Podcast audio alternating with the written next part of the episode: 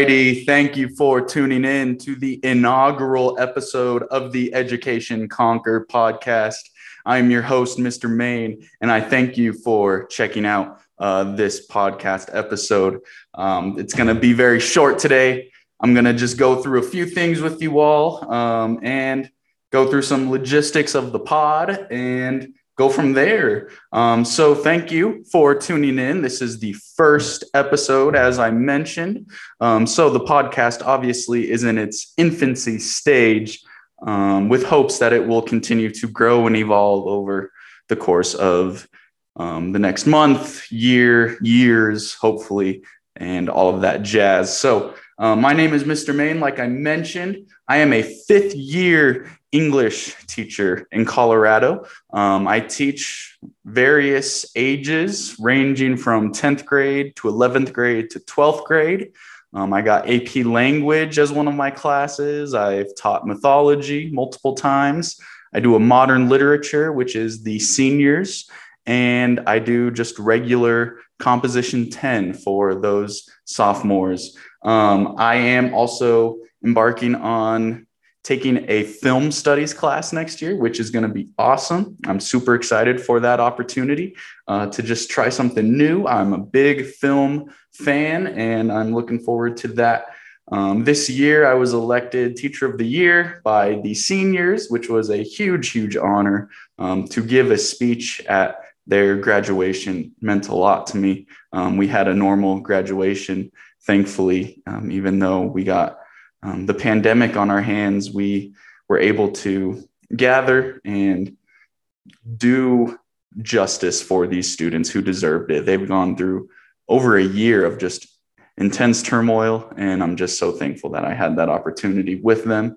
Um, I'm also a member of the student support team um, at my local school that I'm working at, and we kind of help kids get back on track um, with their academics or behavior or simply just attendance and showing up to class. So um, I like to have my hand in that and those conversations.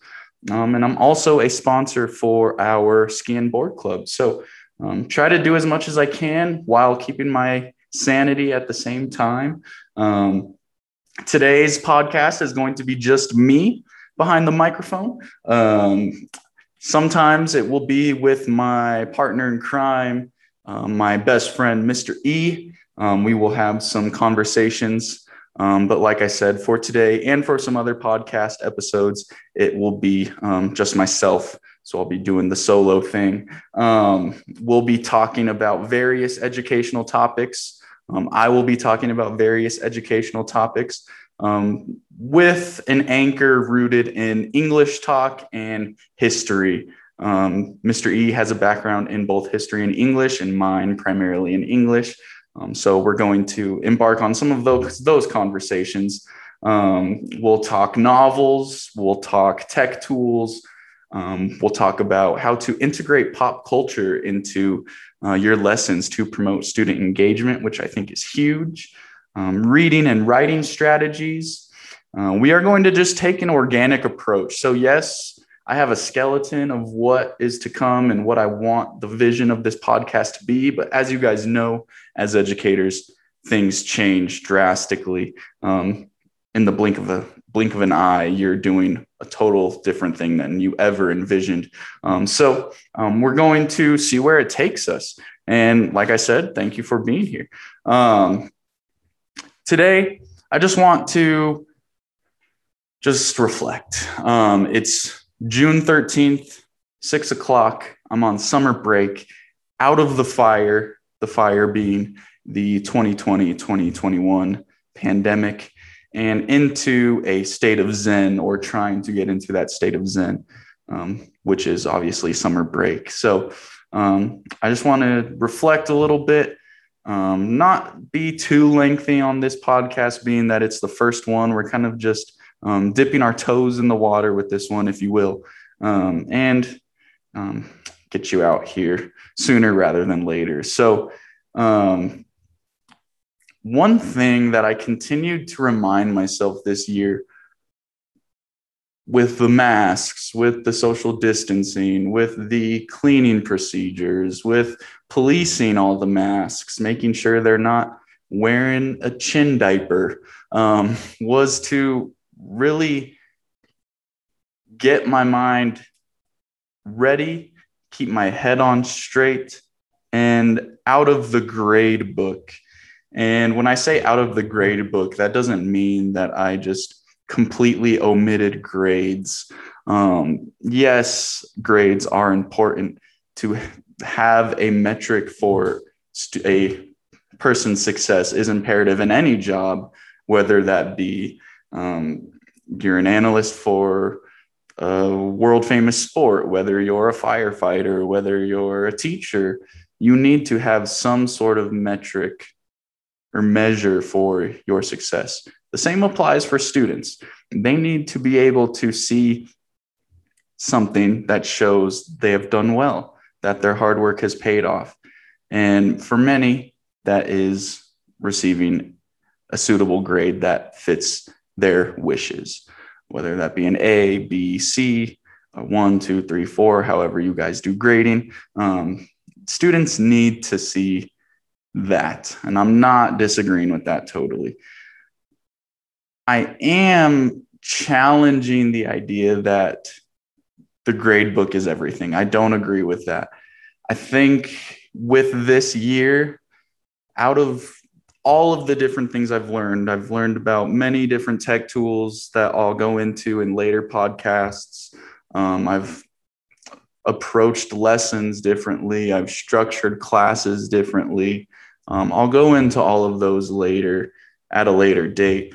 Um, but today I just wanted to take away and share my one key point with you all, and that is to evaluate the student. At least that's the big illumination for me this year was to evaluate the student and their circumstances. So with that, I had an important conversation with my administrator who oversees the English department.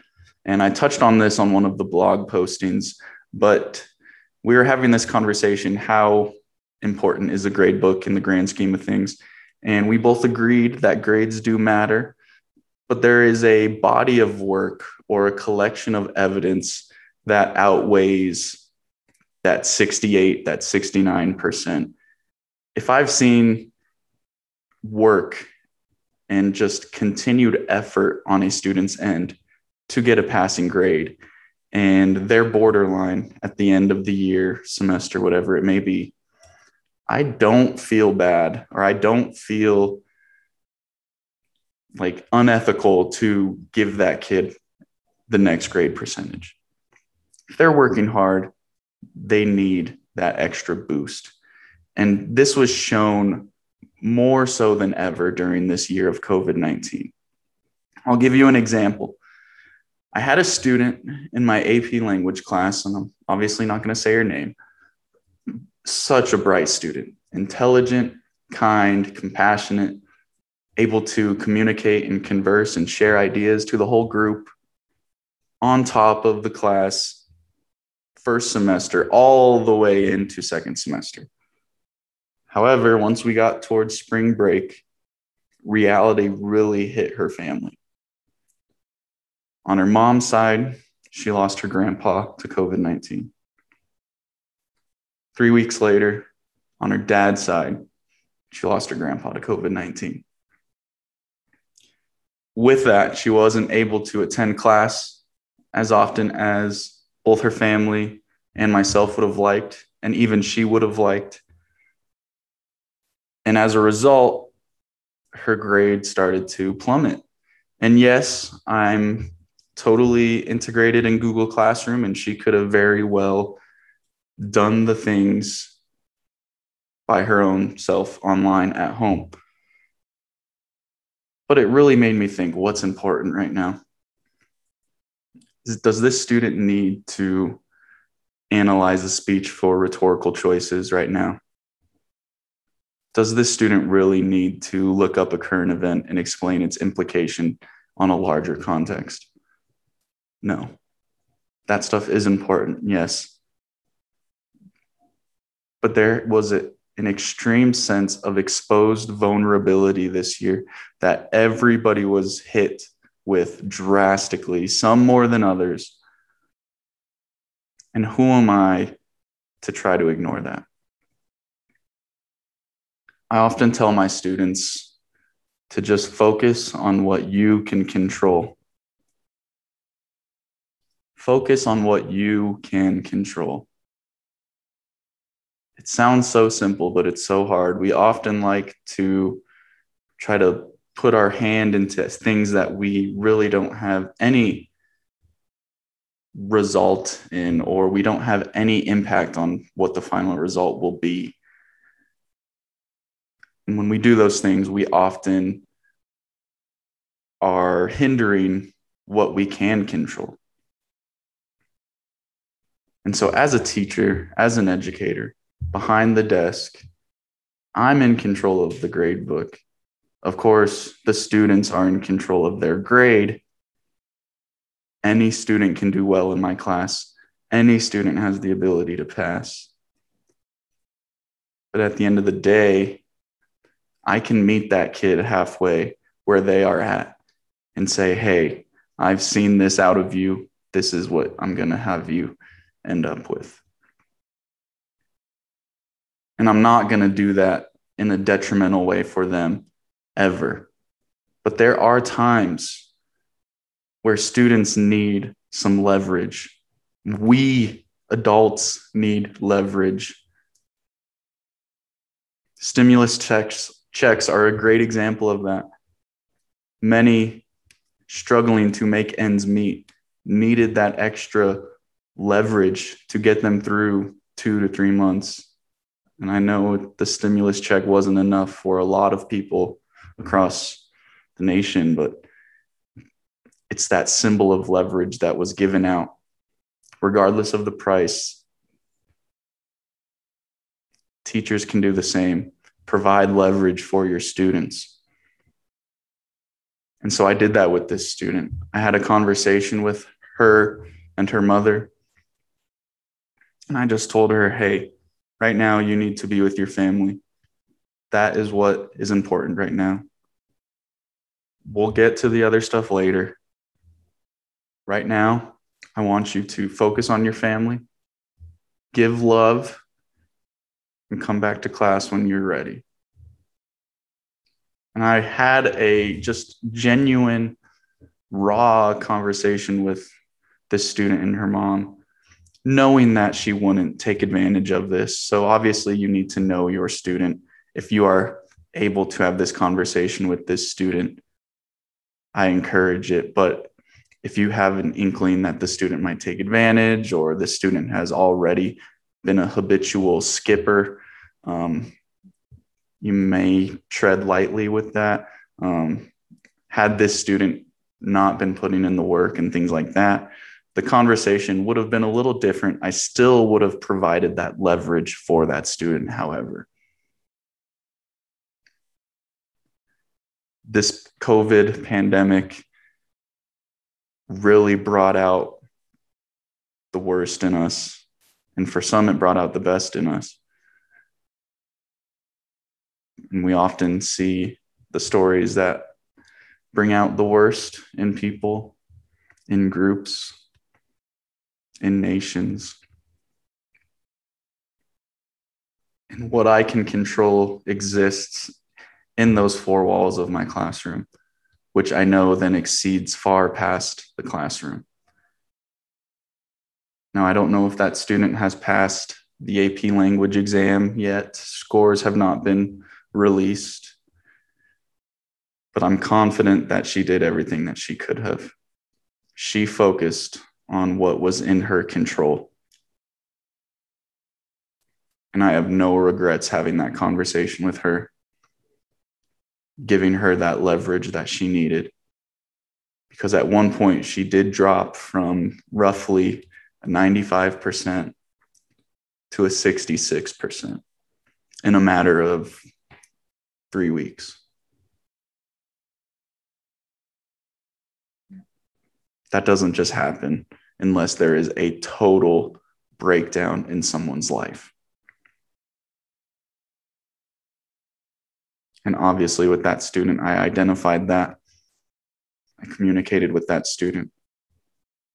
And the funny thing is, once this student was able to kind of get their head back on straight, you never get over something like what that student endured, but you do have to get through it. Once she got through it to a point where she was able to come back to school, she turned in that work that she missed that got her to that 66%. She brought that into her control.